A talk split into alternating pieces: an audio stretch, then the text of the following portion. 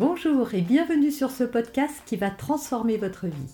Je suis Noémie de Saint-Cernin, je suis coach certifié RNCP, auteur de plusieurs livres best-sellers, conférencière, formatrice en développement personnel et en parentalité, référente pour les médias, entrepreneuse, épouse et maman de trois enfants.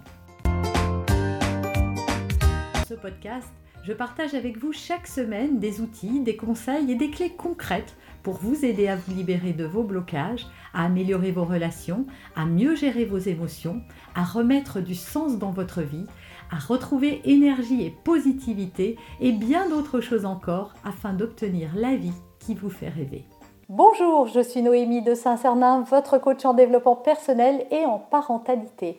On va parler mission de vie, comment trouver sa voie, comment savoir si on est aligné avec ce que l'on est venu faire ou ce pourquoi l'on est fait et ce qui va pouvoir euh, nous apporter beaucoup plus de bien-être et de bonheur dans notre vie. Mais juste avant, je vous propose de télécharger votre coffret si ça vous intéresse. Il y a à l'intérieur 8 clés pour réenchanter votre vie. Un bon début aussi sur le chemin de l'épanouissement et de la mission de vie. Voilà, en attendant de trouver peut-être votre mission de vie. Alors, en préambule de cette vidéo, ce que je voudrais dire, c'est qu'une mission de vie, comment savoir qu'on est aligné avec sa mission de vie et qu'on est en train de la vivre Eh bien, c'est à la quantité de joie et de bonheur que l'on ressent par rapport à ce que l'on fait.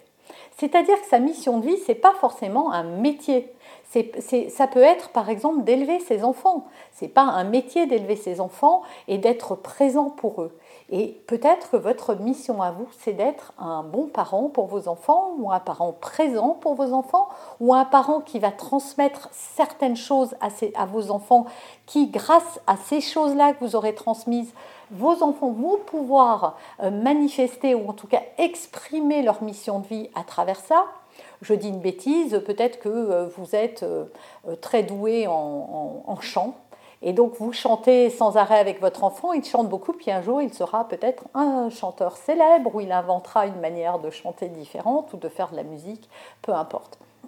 Donc exercer sa mission de vie, en fait, c'est être heureux parce que être au foyer, si on n'a aucune envie d'être au foyer et de garder ses enfants, par exemple, eh bien ça n'a pas de sens en fait. Hein. On ne peut pas être heureux à faire. Alors bien sûr, attention, il y a ce qui est de l'ordre du devoir. Voilà, vos enfants, il faut vous en occuper de toute façon. Maintenant, entre le faire par dépit, être à la maison alors qu'on aimerait se réaliser professionnellement et ne pas le faire, eh bien, ça veut dire qu'on n'est pas aligné avec ce qui correspond à ce qu'on aimerait faire.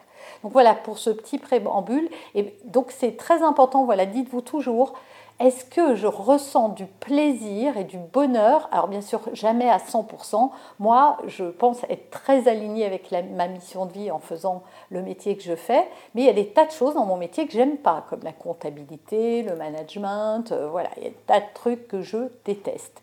Mais elles font partie de mon métier, mais elles ne représentent pas une grande partie de mon métier. Ce qui fait qu'à 80, plus de 80% de mon temps, je suis dans l'épanouissement et le bonheur. Par exemple, faire ces vidéos, c'est beaucoup de travail, vous en rendez pas compte, sans doute, mais il y a beaucoup de travail derrière tout ça. Et si j'étais pas euh, complètement alignée avec ça, bah, peut-être que j'en ferais moins, peut-être que vous les aimeriez moins, peut-être que vous ressentiriez que je me force à faire les choses et qu'elles n'auraient pas le même impact.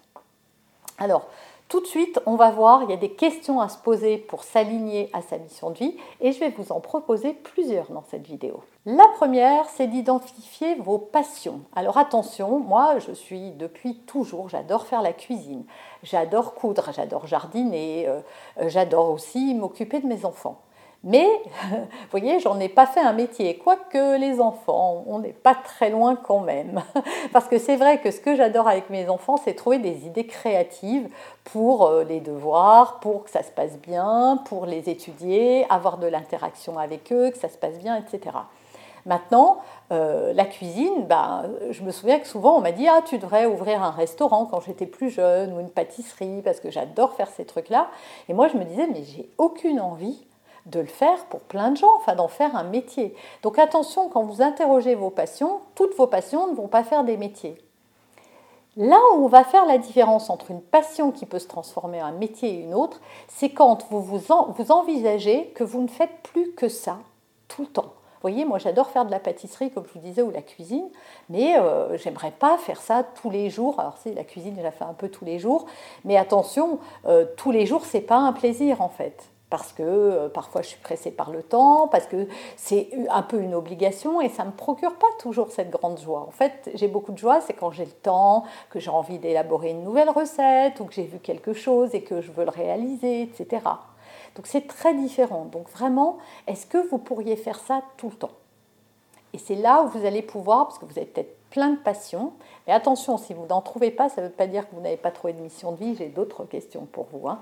Mais déjà, identifiez vos passions. Quelles sont-elles? Si vous n'avez rien trouvé dans les passions ou pour conforter les passions, deuxième chose à, à regarder, qu'est-ce que vous lisez, qu'est-ce que vous consommez comme information? Est-ce que dans votre bibliothèque, par exemple, qu'est-ce qu'il y a comme livre? Est-ce que c'est des romans? Est-ce que c'est du développement personnel? Euh, Voilà. Et donc, oubliez les romans parce que c'est plutôt généraliste. Mais peut-être que vous n'avez que des romans et que vous adorez lire que des romans, mais est-ce que quand vous achetez un livre spécifique pour avoir des informations précises, ça concerne quelle catégorie de choses? Ça peut être aussi sur Internet. Qu'est-ce que vous regardez? Qu'est-ce que vous suivez dans les réseaux sociaux? Vous êtes abonné à quoi? Qu'est-ce que vous aimez regarder? Qu'est-ce que vous aimez consommer? Et donc là, déjà, ça va vous donner encore un indicateur. Qu'est-ce qui est important pour vous, en fait? Parce que si vous passez votre temps à regarder, euh, je ne sais pas, euh, des recettes de cuisine, c'est peut-être qu'il y a de la passion derrière. Hein. Je reprends la cuisine, mais par exemple aussi, si vous suivez que des trucs en parentalité, bah, il y a peut-être un truc là-dedans. Si c'est sur l'écologie, eh bien, il y a peut-être quelque chose aussi à creuser là-dessus. Maintenant, il faut vous mettre au calme hein, pour répondre à toutes ces questions. Il ne faut pas juste le faire là en m'écoutant. Il faut vraiment vous poser avec un papier, un crayon, y revenir deux jours après, trois jours, parce que et laisser tourner en boucle les questions quand vous n'êtes pas allé au bout, vous sentez que vous n'avez pas eu une révélation. L'autre question à vous poser, c'est voilà, nous sommes tous euh, limités euh, sur cette terre, nous ne faisons que passer. Qu'est-ce que vous aurez aimé réaliser avant de quitter cette terre? Et quelle personne vous voudriez être dans ce monde? Qu'est-ce que vous voulez avoir réalisé s'il n'y avait aucune contrainte? Pareil, si vous avez déjà un métier, s'il n'y avait pas de contrainte d'argent, de temps, de diplôme et de plein de choses, qu'est-ce que vous feriez Ou plus, jeune dans votre vie, vers quoi seriez-vous allé s'il n'y avait pas eu de contrainte, si, vous aviez, si vous aviez pu accéder à tout? Voilà, que feriez-vous aujourd'hui? Et quels sont les métiers comme ça qui vous attirent spontanément? Voilà, ne vous mettez pas la pression, mais vers quoi êtes-vous attiré?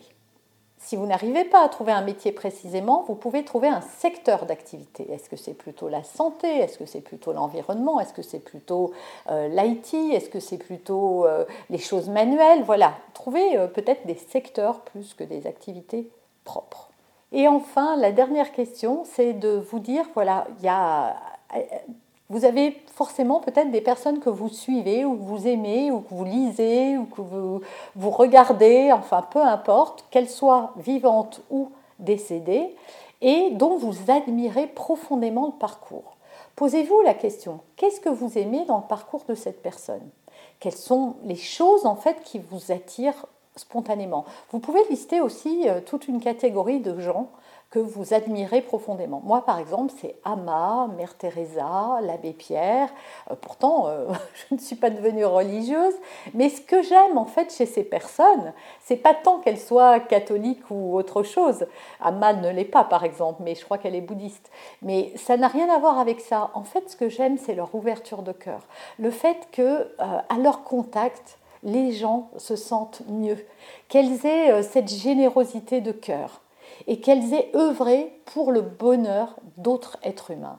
Et moi, dans mon métier, ce qui me plaît par-dessus tout, c'est pas tellement de donner des trucs et des astuces en parentalité ou de faire ces vidéos ou de poster des choses, c'est qu'à la fin de cette vidéo, certaines personnes se sentent plus heureuses, plus joyeuses, plus épanouies, que ça leur ait donné, comme ça ait diffusé une petite graine de quelque chose. Si les gens se disaient oh, je regarde Noémie et ça me fait du bien, eh bien j'ai rempli mon contrat. Voilà.